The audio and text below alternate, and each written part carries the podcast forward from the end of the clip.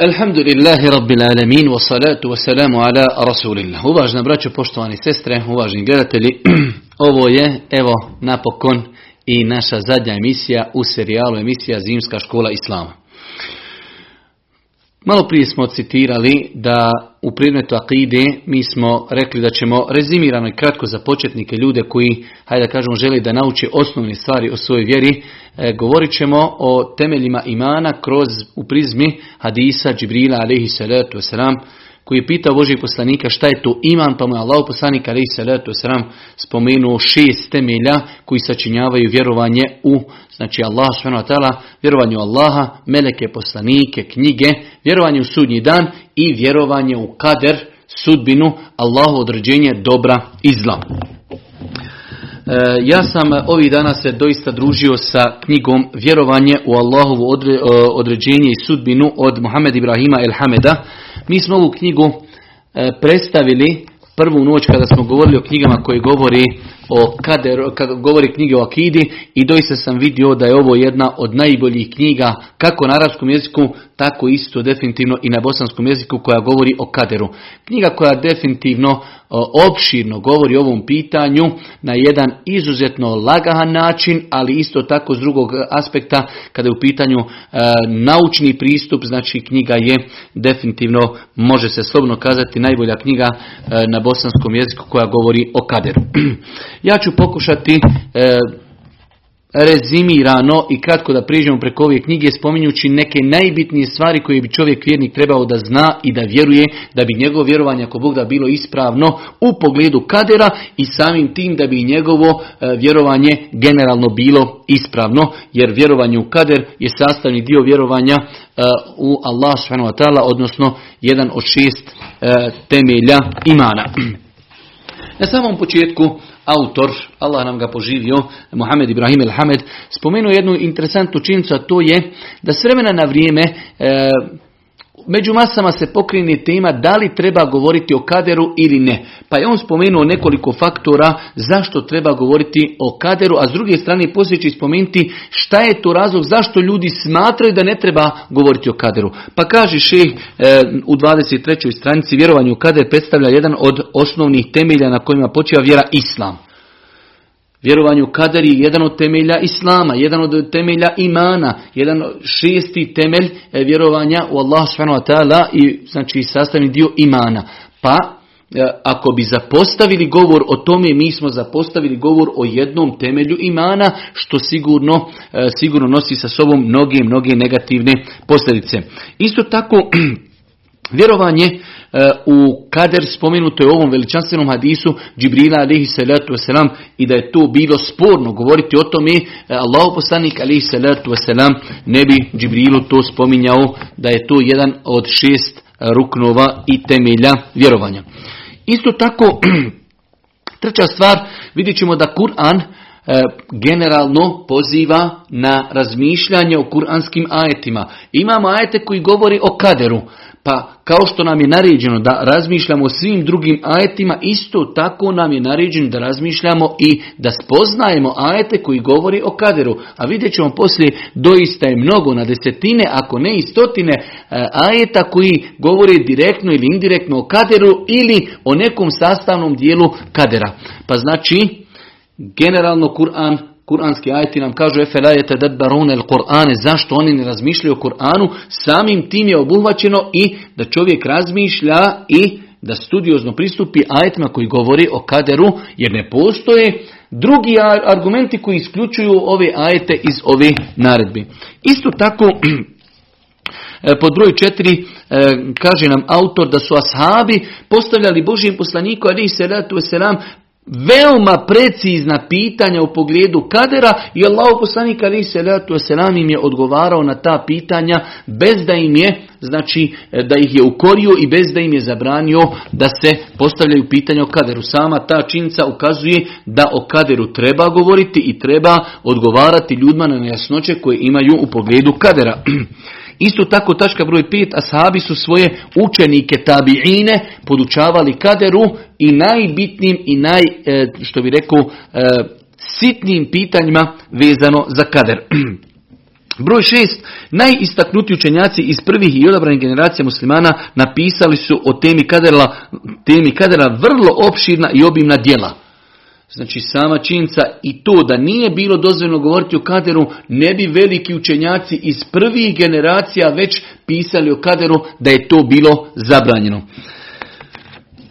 U svakom slučaju, na 26. stranici e, e, autor ove knjige, Mohamed Ibrahim El-Hamed, e, spominje e, zbog čega se ljudi vremena, s vremena na vrijeme kod ljudi pojavi ta nejasnoća da ne treba govoriti o kaderu. Pa je ovdje spomenuo e, hadis Božih poslanika, ali se letu sramu kojim stoji od Abdullah ibn Sauda, da je Allah poslanik rekao, kada se spomenu moje sahabi, vi se suzdržite, nemojte komentarsati. Kada se spomenu zvijezde, i tada se suzdržite, kada se spomene kader, i tada se suzdržite.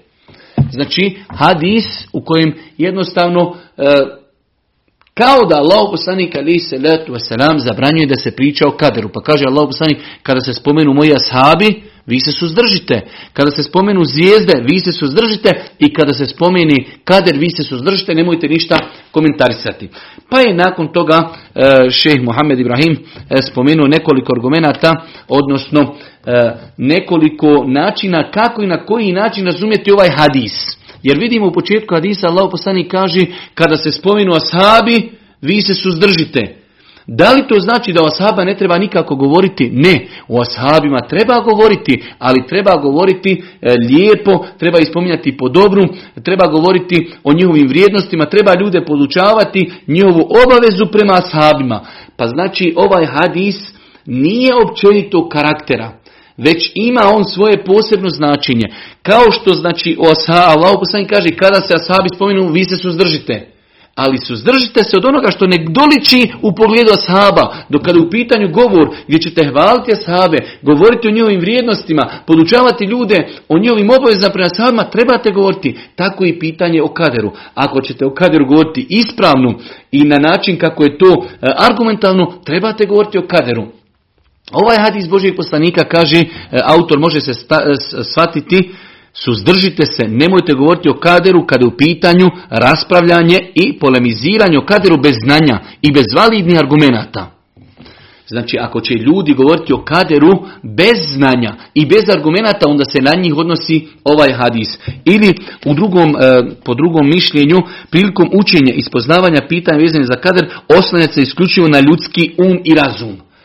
Znači kada se spomeni kader, vi se suzdržite, nemojte sve stvari iz kadera da pokušavate dokučiti razumom. Imate određene stvari koje trebate da privatite s onome što je došlo u Kur'anu i sunnetu Božih poslanika, alihi salatu wasalam.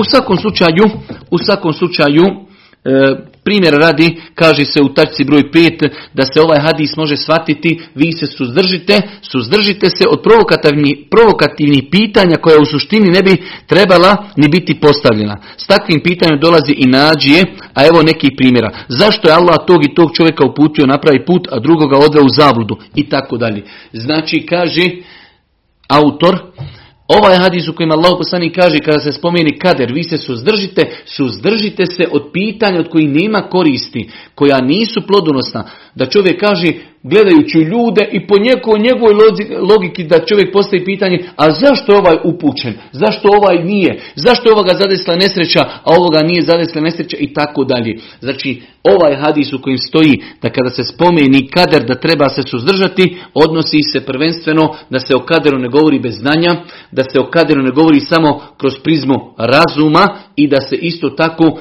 to odnosi na postavljanje pitanja od kojih nema nikakve koristi. Nakon toga dolazimo na samom početku knjige na stranici broj 34. E, autor knjige nam je spomenuo nekoliko definicija šta je to vjerovanje kader.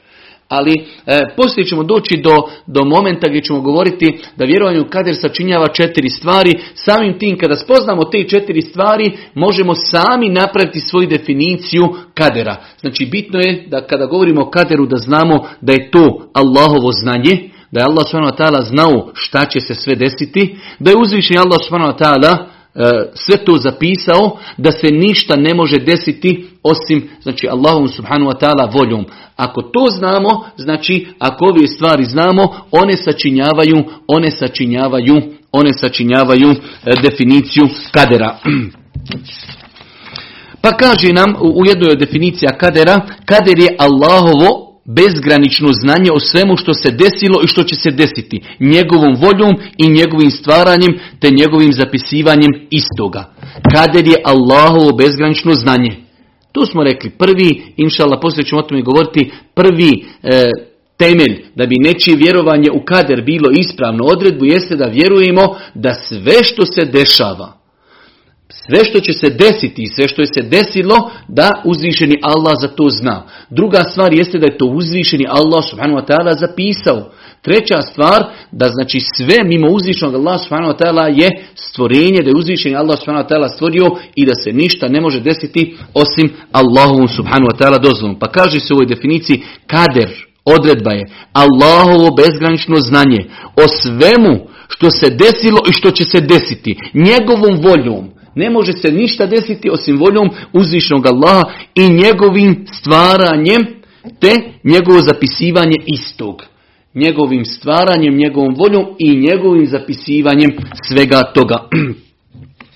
Nakon toga na 35. stranici počinje nam e, autor govoriti o koristima koji proizilazi iz vjerovanja u kader. Jedna veoma, veoma interesantna stvar, ali mi ćemo samo, hajde da kažemo, spomenuti naslove, da vidite koliko je mnogo koristi koji proizilazi iz ispravnog vjerovanja u kader, da bi prešli na mnoge druge teme koje knjiga obrađuje, kako bi ako Bog da što više stvari naučili o kaderu. Pa nam je spomenuo primjer radi vjerovanja u kader, vidje i badeta kojim nas je Allah subhanahu wa ta'ala obavezao. Vjerovati u kader, to je ibadet, jer je to jedan od šest temelja imana. Pa je to jedan veliki ibadet da čovjek vjeruje Allahu subhanahu wa ta'ala odredbu. Isto tako, vjerovanje u kader eliminira sve vrste širka. Broj 3. Vjerovanje u kader povećava uputu i iman. Broj 4. Vjerovanje u kader vjernika čini e, krajnje iskrenim. Broj 5. Vjerovanje u kader rezultira tevekulom potpunim osloncem na uzvišnog Allaha. Vjerovanje u kader povećava bogobojaznost. Vjerovanje u kader budi kod vjernika veliku nadu Allahovu milost i formira najljepše mišljenje o Allahu. Broj 8. Vjerovanje u kader povećava strpljivost vjernika i sposobnost podnošenja tegoba. Vjerovanje u kader povećava strpljivost. Čovjek kada vjeruje ispravno u kader, to povećava njegovo strpljenje i isto tako sposobnost za podnošenje tegoba. Pod broj 9. Vjerovanje u kader pospješuje optimizam i doprinosi, doprinosi eliminiranju očaja. Kada čovjek vjeruje u kader, to biva razlogom da čovjek bude optimističan i isto tako eliminira očaj. Vjerovanje u kader vjernika čini apsolutno i bespogovorno zadovoljni sa uzvišnim Allahom subhanahu wa ta'ala. Ako čovjek vjeruje u kader, on je zadovoljan uzvišenim Allahom subhanahu wa ta'ala. Isto tako, vjerovanje u kader rezultira zahvalom Allahu. Ako čovjek ispravno vjeruje u kader, to će uzrokovati da on bude zahvalan uzvišenom Allahu subhanahu wa ta'ala. Broj 13. Vjerovanje u kader vjernika čini poniznim i skrušenim. E, broj 14. Vjerovanje u kader budi kod čovjeka plemenitost i velikodušnost. Vjerovanje u kader ispunjava srce vjernika hrabrošću i odvažnošću. Vjerovanje u kader ispunjava vjerniko, njegovo srce, hrabrošću i odvažnošću. Ako čovjek ispravno vjeruje u kader, Allahovu odredbu, to ispunjava njegovo srce odvažnošću i hrabrošću. Vjerovanje u kader u dosljednom vjerniku budi skromnost i ponos. Vjerovanje u kader budi u vjerniku uzvišene ambicije, ambicioznost. Vjerovanje u kader postići na odlučnost, energičnost i madljivost. Vjerovanje u kader dovodi do eliminiranja zavisti i pakosti. Malo prije smo o tome govorili, ako čovjek ispravno vjeruje u kader, definitivno će to eliminisati iz njegovog života zavist i pakost, ako čovjek vjeruje u Allahu subhanahu wa ta'ala odredbu. Vjerovanje u kader pomaže u odbacivanju sujevjerja i primitivizma. Čovjek koji ispravno vjeruje u kader, nemoguće da ispravno vjerovanje u kader se spoji sa sujevjerjem. Jer insan koji ispravno shvati vjerovanje u kader, daleko je od bilo kakvog sujevjerja. Vjerovanje u kader unosi smirenost u srce, daje spokoj duši i dovodi do osjećaja zadovoljstva i sreći ponoviti, veoma bitno. Vjerovanje u kader unosi smirenost u srce. To je ono što svima nama danas nedostaje. Pogledajte samo planetu i vidjet ćete koliko su ljudi nestabilni, koliko su nesretni, koliko su nezadovoljni. Jedan od faktora jeste njihovo neispravno razumijevanje kadera odredbe ili imate ljudi koji uopšte ne vjeruju u kader. Pa se kaže vjerovanje u kader unosi smirenost u srce, daje spokoj duši i dovodi do osjećaja zadovoljstva i sreći. Nakon toga, autor, nakon što je pojasnio da o kaderu treba govoriti, nakon što je objasnio kako se odgovara na hadisu kojim stoji da je Allah poslanik rekao kada se spomini kader, vi se suzdržite, nemojte ništa komentarisati, nakon toga spomenuo je mnogo koristi, zaista e, jedna lijepa tema koja se može obrađivati i putem predavanja i putem hudbi e, za Efendije, znači veoma interesantna tema, e, koristi koji proizilazi iz vjerovanja u kader. Nakon toga na 65. stranici e, autor nam kaže dokazi obaveznosti vjerovanja u kader. Islamski učenjaci kada god određeno pitanje želi da analiziraju, da spomene, uvijek na početku govori o argumentima koji potvrđuju to pitanje. U ovom slučaju je obaveznost vjerovanja u kader. Pa nam kaže e, autor na početku da e, obaveznost vjerovanja u kader potvrđena je i Kur'anom, i sunnetom, i konsenzusom, i fitrom, prirodnom čovjeka, zdravim razumom i osjetilima. Ono što je nama bitno zbog mnogih drugih e, stvari koji nas čekaju jeste da spominemo nekoliko argumenata Kur'ana, sunneta i konsenzusa. Pa kaže uzvišeni Allah subhanahu wa ta'ala وَخَلَقَ كُلَّ شَيْءٍ فَقَدَّرَهُ تَقْدِيرًا Allah je sve stvorio i kako treba kaderom uredio. وَخَلَقَ كُلَّ شَيْءٍ فَقَدَّرَهُ تَقْدِيرًا on je taj koji sve stvorio i kako treba kaderom uredio. Isto tako kaže se u kuranskom ajetu inna kulle še'in halaqnahu bi kader mi smo sve s mjerom i sa kaderom stvorili. Allah Žešan kaže inna kulle še'in halaqnahu bi kader mi smo sve stvorili sa mjerom i sa kaderom sa određenjem. Čak e, vidimo i da znači E, postoji, postoji svakako ovdje autor uvijek kada iznosi neku tvrdnju spomeni nekoliko argumenata, mi zbog skučenosti s vremenom ćemo se ako bude pokušati zadovoljiti sa samo nekoliko argumenta. Nakon toga e, autor je spomenuo poznati hadis Džibrila kojeg mi neprestano citiramo da je u njemu Allah poslanik ali se letu spomenuo vjerovanje u kader da je tu jedan od šest temelja vjerovanja. Isto tako jedan od argumenata koji potvrđuje obaveznost vjerovanja u kader jeste da je Allah poslanik kazao ukoliko te zadesi nešto što ne voliš, nemoj reći da sam postupio tako i tako, desilo bi se tako i tako, već reci, to je Allahovo određenje i On je uradio što je želio. Kada te nešto zadesi, što ne voliš, nemoj reći da sam uradio tako, bilo bi tako, već treba da kažeš kaddarullahi ma ša'e fa'al, to je Allahovo određenje, on je uradio ono što je htio. Nakon toga e, autor knjige nam spominje riječi imama Nevevija rahmetullahi alihi u kojima imam Nevevi rahmetullahi alihi navodi e, da je e, vjerovanje u kader obavezno i po, po Kur'anu i po sunnetu i po konsenzusu islamskih učenjaka. Hafiz ibn Hajar kaže svi iz prvih generacija stava su da se sve dešava shodno odredbi uzvišenog Allaha subhanahu wa ta'ala, pa je znači vjerovanje u kader, Allahovu odredbu naređeno i obavezno Kur'anom, sunnetom i konsenzusom islamskih učenjaka.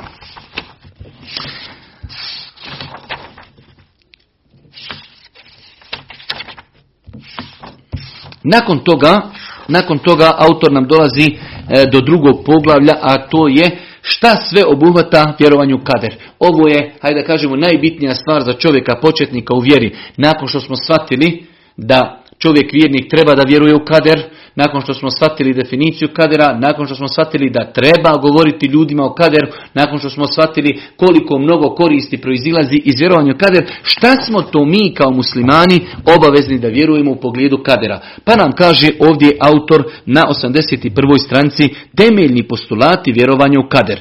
Znači mi ćemo vam ovdje spomenuti šta su to temeljni postulati na kojima se gradi ispravno vjerovanje u kader.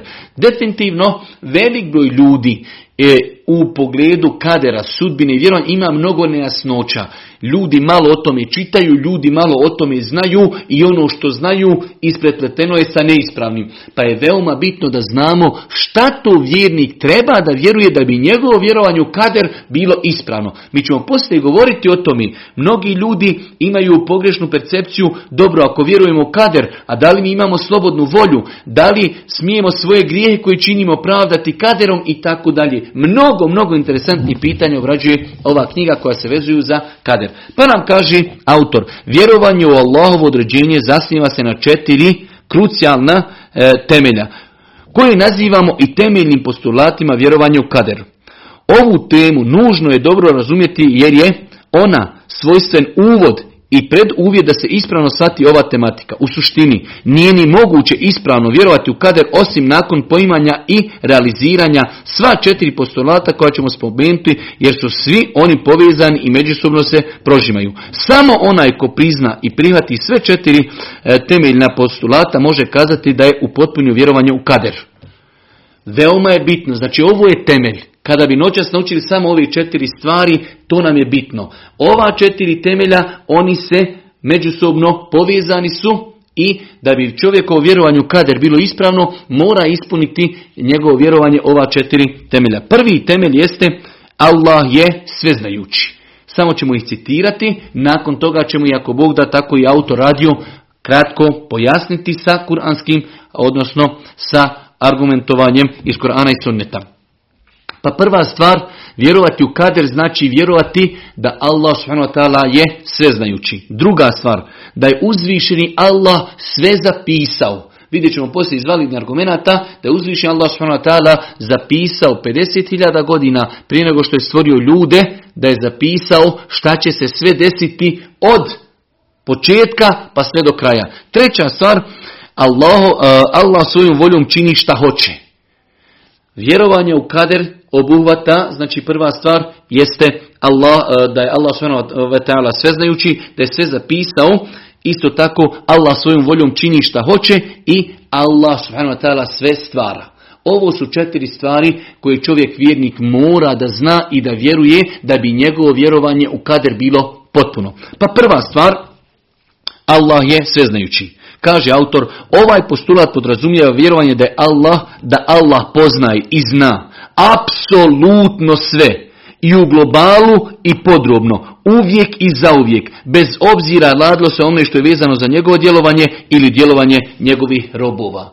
Znači prva stvar da bi vjerovali ispravno u kader jeste da priznamo i da vjerujemo i da shvatimo da uzvišeni Allah apsolutno sve zna i pojedinačno i znači u globalnom znači smislu zna sve vezano za njega subhanahu wa ta'ala i za njegove robove. Uzviši Allah subhanahu wa ta'ala je sveznajući. Nakon toga e, autor nam kaže ovaj postulat, dakle Allahovo apsolutno sveznanje koje je svemu prethodilo, jednoglasno su i bespogovorno od prvog do posljednjeg priznavali i prihvatali svi Allahovi poslanici, svi ashabi, ali i svi pripadnici ovog umeta koji su krenuli njihovim stopama.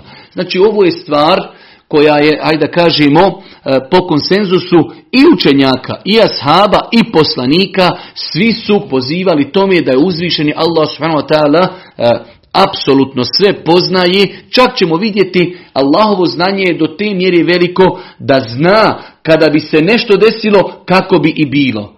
A ako se nije desilo, šta bi bilo kada bi se to desilo? Pa prva stvar, kaže uzviše Allah subhanahu wa ta'ala, ja'lemu ma bejne ejdihim wa ma halfehum. On zna šta je bilo i prije njih i šta će biti poslije njih. Huwa Allahu alladhi la ilaha illa hu, alimul gajbi, wa shahada huwa rahmanur rahim. On je Allah. Nema Boga osim njega. On je poznavalac nevidljivog i vidljivog svijeta. Kaže se u suri Teuba, لَوْ خَرَجُوا فِيكُمْ مَا زَادُكُمْ إِلَّا خَبَالًا Da su oni pošli s vama, samo bi vam bili na teretu. Uzvišeni Allah kaže ovdje kada su znači licemjeri odbili da idu sa poslanikom na Tebuk, Allah Žešanu čak govori o tome i da su samo izašli, oni bi vam bili na teretu. Znači oni to nisu radili, ali i da su radili, Allah zna kako bi to bilo. Kaže se u sljedećem ajetu: "Walau ruddu la'adu anhu wa innahum lakazibun." A kada bi se oni na dunjaluk i bili vraćeni, opet bi nastavili raditi ono što im je bilo zabranjeno, jer oni su doista lažljivci. Allah Đelešanu zna, njegovo znanje. Kaže, kada vi nevjedici, oni traži na ahiretu, kažu, Rabbir dži'un, vrati nas. Kaže, oni kad bi bili vraćeni, oni bi opet činili ono što im je zabranjeno. Jer je Allahovo znanje apsolutno. I znači zna šta je bilo i šta se dešava i šta će biti. Nakon toga druga stvar, znači prvi dio, prvi temelj vjerovanja u kader, to moramo noćas naučiti, to moramo vjerovati, jeste da uzvišeni Allah sve apsolutno zna. I detaljno i opširno šta je bilo, šta se dešava i šta će biti. Nakon toga, druga stvar, Allah subhanahu wa ta'ala je sve zapisao. Kaže autor, to znači čvrsto vjerenje, da je uzvišeni Allah shodno svome sve koje je svemu prethodilo u leuhi mahfuzu, zapisao sve pojedinosti, sudbine svih stvorenja i sve šta će se njima dešavati do sudnjega dana.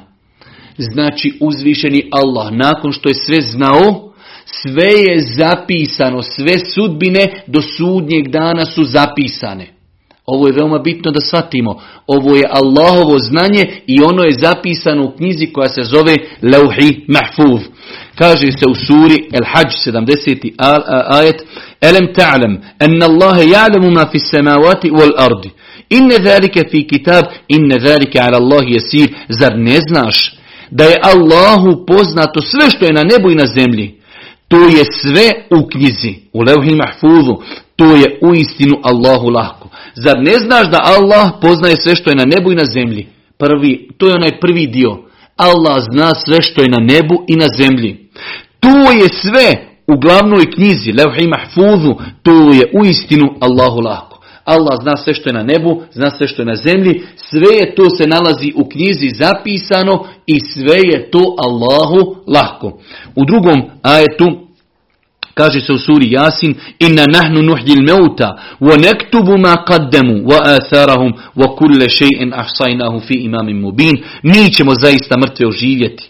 I mi smo zapisali ono što su uradili i dijela koja su iza sebe ostavili. Sve smo mi to u jasnom vodiču, jasno pobrojali. Sve je to pobrojano i sve je to zapisano, znači sve šta će ljudi činiti.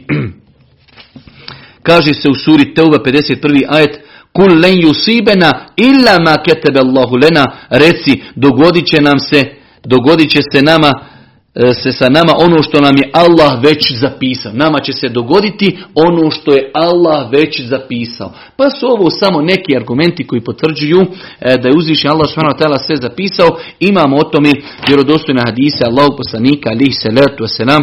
Prenosi se da je Allah poslanik alihi salatu kazao uzvišeni Allah zapisao je sudbinu stvorenja 50.000 godina prije nego što će stvoriti nebesa i zemlju, a njegov arš bio je na vodi uzvišeni Allah zapisao je, tako stoji u ovom hadisu, uzvišeni Allah zapisao je sudbinu stvorenja 50.000 godina prije nego što će stvoriti nebesa i zemlju, a njegov arš je tada bio na vodi. Znači, jasan argument kako kuranski, tako hadisi Božih poslanika, ali se letu selam, da uzvišeni Allah znao šta će ljudi raditi i to je sve zapisano u knjizi koja se zove Lauhi Mahfuz, čuvana knjiga. Nakon toga, bojim se doista, toliko je toga što imamo večeras da govorimo, ali inšala. Allah svojom voljom čini šta hoće. Ovo znači bespogovorno i čvrsto vjerovati da je Allahova, da je volja uzvišenog Allaha punovažna i da mora biti sprovedena u djelo. Da je njegova moć neograničena i sveobuhvatna, da biva ono što on želi da se desi, a da se nikada neće dogoditi ono što on ne želi da se dogodi. Da nema nikakvog kretanja, niti mirovanja, niti iko može krenuti pravim putem, niti u zablu dotići osim njegovom voljom i njegovim htjenjem. Znači, volja uzvišenog Allaha subhanu wa ta'ala je apsolutna. Ne može se ništa ni desiti, niti bilo kakvo mirovanje, niti bilo kakvo kretanje, niti da neko ode na pravi put, niti neko da ode u zavludu i stranputicu, osim voljom uzvišenog Allaha subhanahu wa ta'ala. Kaže uzvišeni Allah subhanahu wa ta'ala, وَرَبُّكَ يَحْلُقُ مَا يَشَاءُ وَيَحْتَارُ Gospodar tvoj stvara i odabire šta hoće.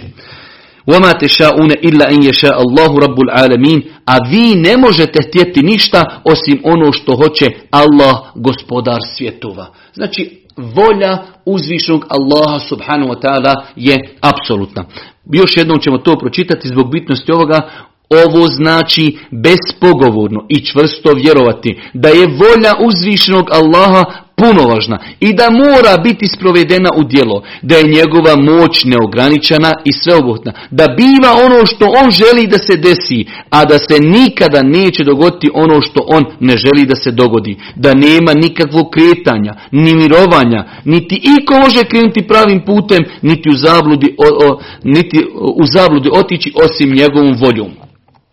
Pa smo vidjeli nekoliko argumenata koji potvrđuju e, ovaj veliki princip, princip volje uzvišenog Allaha subhanahu wa ta'ala. I na kraju, na kraju četvrti princip, a to je Allah subhanahu wa ta'ala je sve stvorio. Ovaj postulat obavezuje vjernika da čvrsto i nepokolebljivo vjeruje da je uzvišeni Allah stvorio sve što postoji, pa čak i čovjekovu bit i suštinu ali i sva svojstva i odlike te njegove biti, kao i njegova kretanja. Također ovo znači vjerovati da je sve osim Allaha stvoreno i to iz adema, apsolutnog nepostojanja, te da je on sve stvorio nakon što ništa osim njega nije postojalo.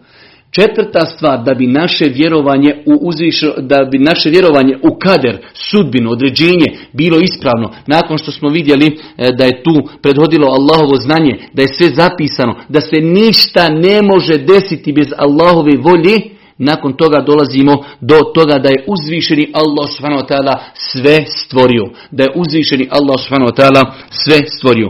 Kaže uzvišeni Allah, Allahu haliku kulli šej, Allah je stvoritelj svega.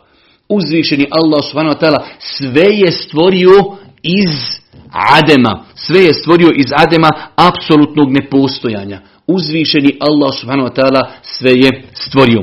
Kaže uzvišeni Allah Allahu haliku kulli šej, Allah je stvoritelj svega.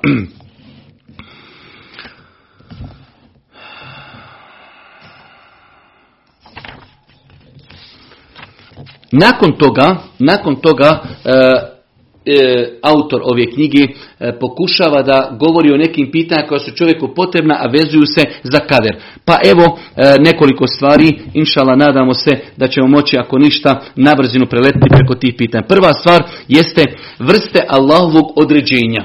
Vrste Allahovog određenja. Imamo opće određenje. Ova vrsta Allahovog određenja obuhvata u uređenje i određenje svega što postoji u univerzimu. On poznaje sve detaljno. Ono što se nalazi u univerzimu, sve je zapisano u knjizi Lauhi Mahfuz. Znači imamo opće, opće e, određenje, opće određenje, to je ono koje je zapisano u e, knjigu Lauhi Mahfuz, sve što će se dešavati. Nakon toga imamo određenje, određenje životnog čovjekovog vijeka, pa je uzvišeni Allah subhanahu wa ta'ala odredio i zapisao i znao koliko će koji čovjek živjeti. Isto tako godišnje predodređenje, godišnje predodređenje biva u noći Lejletul Qadr. To je ono što bude zapisano i spušteno u noći Lejletul Qadr. Kaže na kraju ovdje autor e, na 94. strani E, o dužnostima muslimana u pogledu vjerovanja u kader. Pa kaže na 95. strani, dakle, dužnost je svakog vjernika da priznaje četiri temeljna postulata na kojima se zasniva vjerovanje u kader, o kojima je bilo riječi da čvrsto vjeruje da je uzvišeni Allah dobro upoznat sa svime što se događa, da je on sve to već zapisao, da je on želio da se tako desi i da je on sve to stvorio. Ove četiri stvari čovjek mora biti ubijeđen. Ove četiri stvari čovjek treba da vjeruje da bi njegovo vjerovanje u kader bilo ispravno i potpuno. Da je uzvišeni Allah s.w.t. sve znao, da je sve zapisano, da je on, njegovom voljom se sve desilo i da je on uzvišeni sve to stvorio.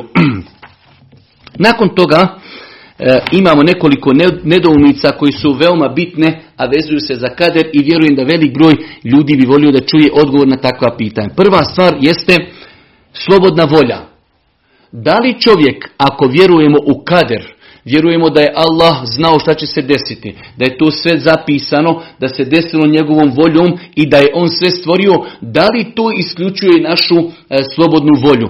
Pa je ispravno da mi vidimo u praktičnom životu da mi svi imamo slobodnu volju dvojica ljudi, jedan na raskrsnici odlazi u džamiju, a jedan odlazi u birtiju. Da li je neko natjerao onoga koji je otišao u džamiju da ode u džamiju, a da li je neko natjerao onoga koji je otišao u birtiju ili negdje drugo, da li ga je neko natjerao? Pa je tačno i ispravno da vjerovanje u kader ne znači, e, ne znači Odnosno, s drugim riječima kazano, mi ljudi na Dunjalu koji imamo slobodnu volju, s druge strane, kako bi bilo Allah subhanahu wa je apsolutno pravedan da ljudi moraju polagati račun na sudnjem danu i nakon toga biti u džennetu ili u džehennemu, a oni na, na, na dunjalku nisu imali slobodnu volju. Pa je tačno i ispravno da čovjek ima slobodnu volju, da može da bira, a ono što on odaberi, to je znao uzvišeni Allah subhanahu wa ta'ala da će odabrati i to je uzvišeni Allah subhanahu wa ta'ala zapisao.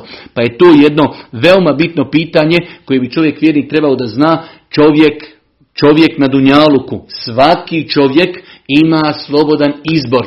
Ima slobodan izbor šta će da radi. Da li će da bude pokoran ili će da bude nepokoran. Kaže uzvišeni Allah subhanahu wa ta'ala فَمَنْ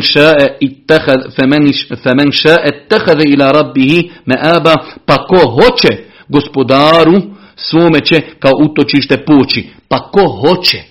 Znači ovdje vidimo da se pripisuje čovjeku htjenje, onaj ko hoće ili onaj ko neće.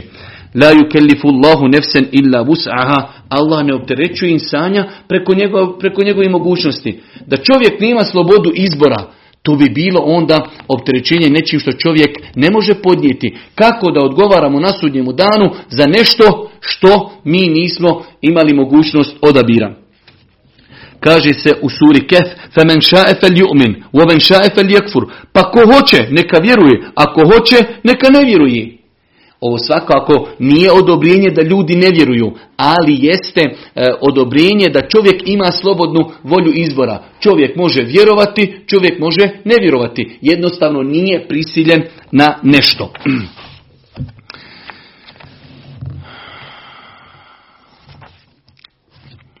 Nakon toga isto tako da li vjerovanje u kader isključuje e, uzimanje, ovdje je prevedeno vjerovanje u kader i ulaganje truda. To Arapi kažu el ahdhu bil esbab. Da li čovjek ako e, vjeruje u kader, da li je njemu propisano da se trudi, da, da li da čovjek kaže pa dobro ja vjerujem u kader ja ću samo sjediti kod kući. Pa je ispravno od akide ehli sunneta vel džemata jeste da vjerovanje u kader podrazumijeva da se čovjek trudi. Nerijetko se nama dešava da u dunjalučkim stvarima mi trčimo i ne kažemo mi kader, ali kada je u pitanju ahire, tada mi se pravdamo kaderom. Pa kao što ako hoćemo da imamo dijete, mi se oženimo i mi e, imamo suprugu i tako dalje, pa onda dođe i dijete, ako hoćemo posao, idemo u školu. Isto tako, ako hoćemo da zaradimo Allahu milost i njegov rahmet i njegov oprost, treba da činimo dobra djela i da poduzmemo sve što je u našoj mogućnosti. Pa je znači propisano da se čovjek trudi. Pa je propisano da se čovjek trudi.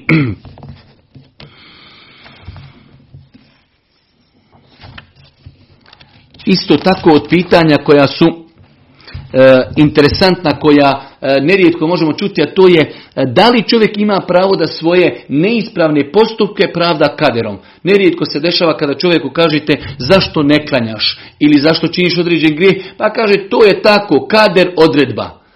E, ovdje je autor doista na jedan lijep način i možda ajde da kažemo malo i duže odgovorio nego što treba, ali odgovorio je na tu nejasnoću da je neispravno da čovjek svoje neispravne postupke pravda kaderom. Prva stvar, ako bi neko kazao kada mu kažemo zašto ti činiš to i to da kaže kader, prvo je pitanje kako neko zna šta mu je kader.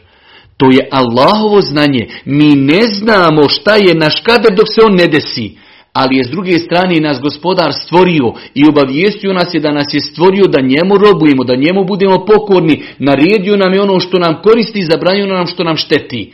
Pa ne može čovjek kazati, meni je propisan, meni je sudbina da ne klanjam. Nama je naređeno da klanjamo. Trebamo poduzeti sve da se sačuvamo vatri džehennema. Pa je neispravno, nelogično da čovjek, da čovjek pravda svoje e, neispravne postupke kaderom.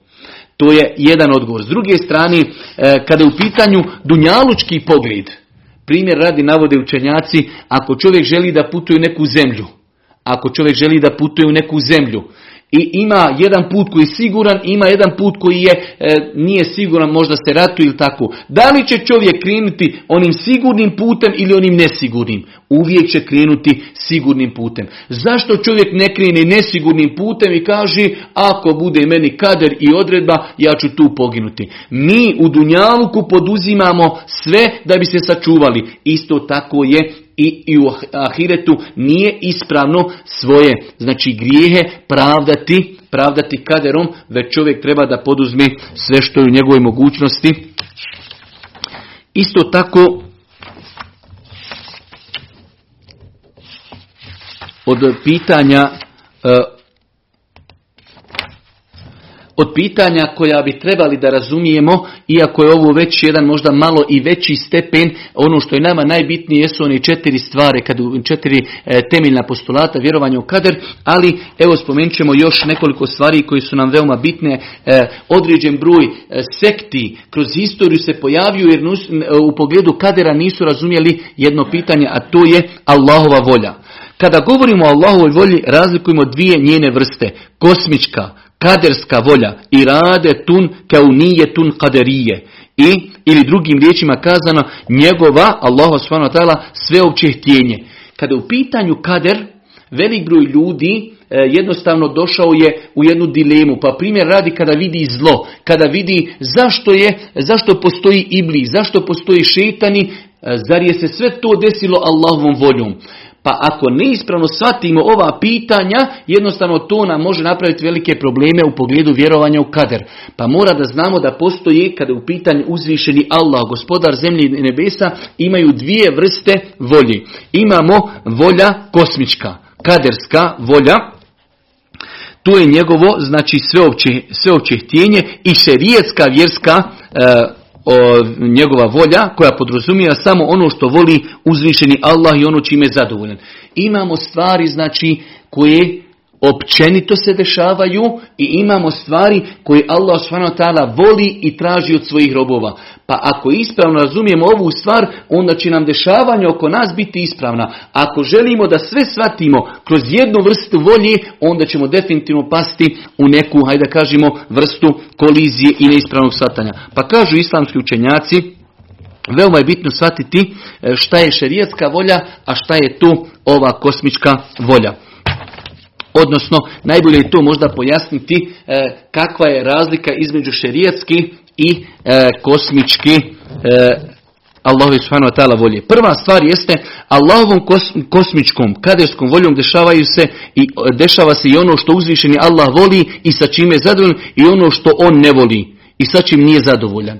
Znači Allahovom kosmičkom voljom dešava se ono što uzvišen Allah i voli i ono što ne voli. I ono što čime nije zadovoljan i ono čime je zadovoljan. Pa primjer radi, naveli smo primjera e, nekih grijeha ili iblisa, stvaranje iblisa. S druge strane, svojom kosmičkom voljom uzvišen Allah ponekada želi i stvara neko, nešto što nije samo po sebi cilj, kao što je primjer stvaranje iblisa, Allahovo prokrijestvo bilo na njega.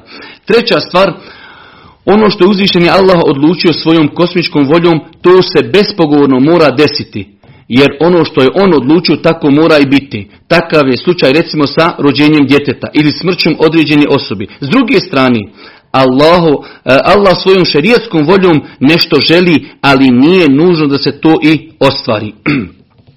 Takav je primjerci slučaj sa ljudima i njihovim prihvatanjem Islama.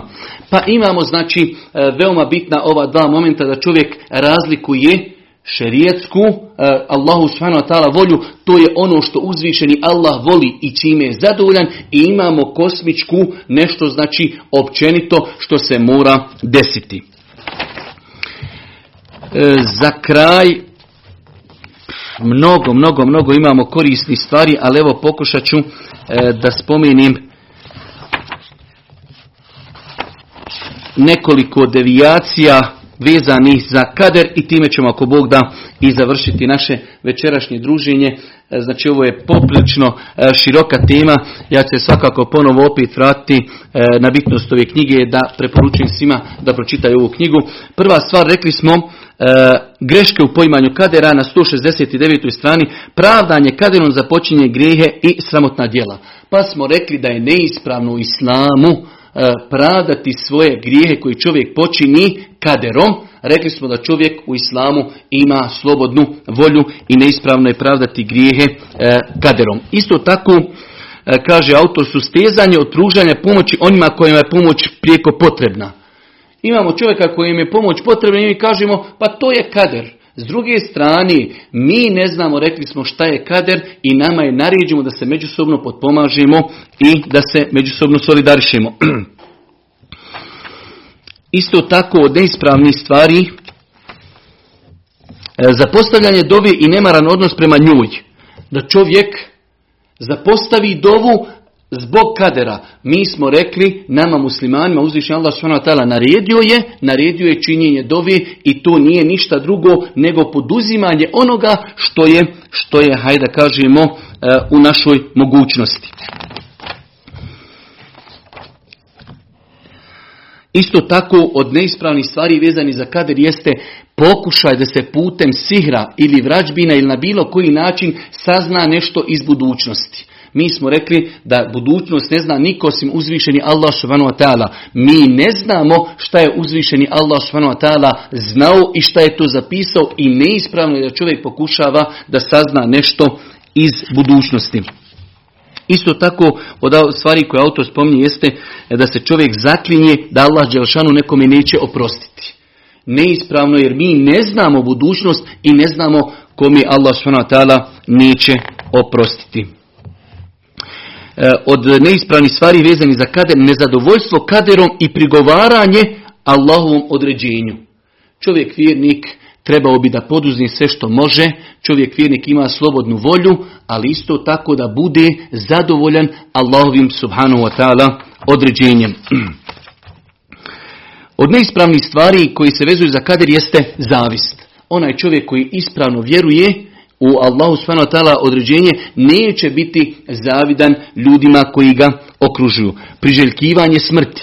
Isto tako, čovjek koji ispravno vjeruje u Allahu subhanahu odredbu neće priželjkivati smrt jer on ne zna kada je ta smrt za njega dobra, a kada nije. Isto tako samoubistvo, da čovjek sam sebi oduzme život, to je u koliziji sa ispravnim vjerovanjem u kader.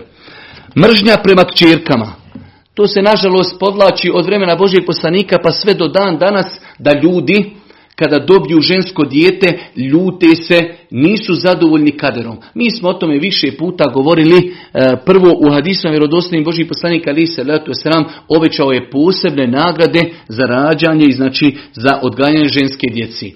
S druge strane, insan ne zna Može se desiti da, da mu se rodi muško dijete i da ima izuzetno velikih problema sa, tim muško, sa, sa muškom djetetom. A s druge strane možda mu uzviše Allah s.w.t. žensku djecu učini da mu ona čini dobročinstvo i tako dalje. Pa je znači nezadovoljstvo ženskom djecom neispravno poimanje kadera. Neispravno poimanje kadera, da ne govorimo s dunjalučke strane da insan koji nije zadovoljan time i na kraju krajeva i dunjalučki kao što je žena rodila to dijete, isto tako i muž je učestvao u, ajde da kažemo, procesu rađanja tog djeteta.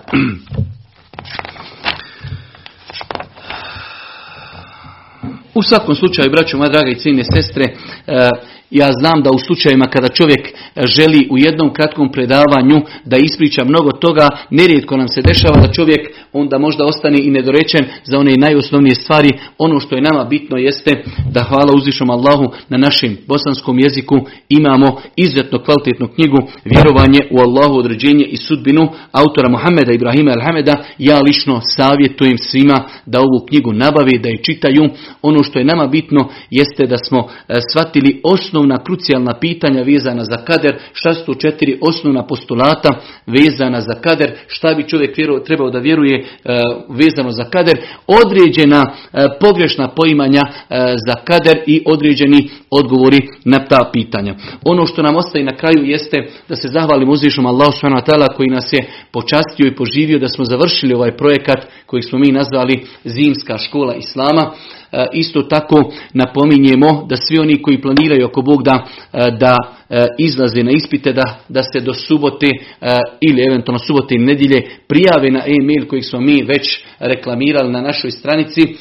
Isto tako oni koji žele da uđu u krug izvlačenja za onu jednu umru koju smo ako Bog da odlučili da je dodijelimo za one koji su učestvovali na predavanjima, onda neka se do subote i nedjelje potrude da preslušaju što veći broj predavanja, da ostave neki komentar kako bi poslije ako Bog da elektronskim putem izvukli jednu osobu koju ćemo dodijeliti nagradu odlaska na umru, a nakon toga ćemo odrediti ako Bog da termin kada ćemo imati završni ispit iz svega što smo prešli iz fika, iz akide i iz, znači, iz hadisa.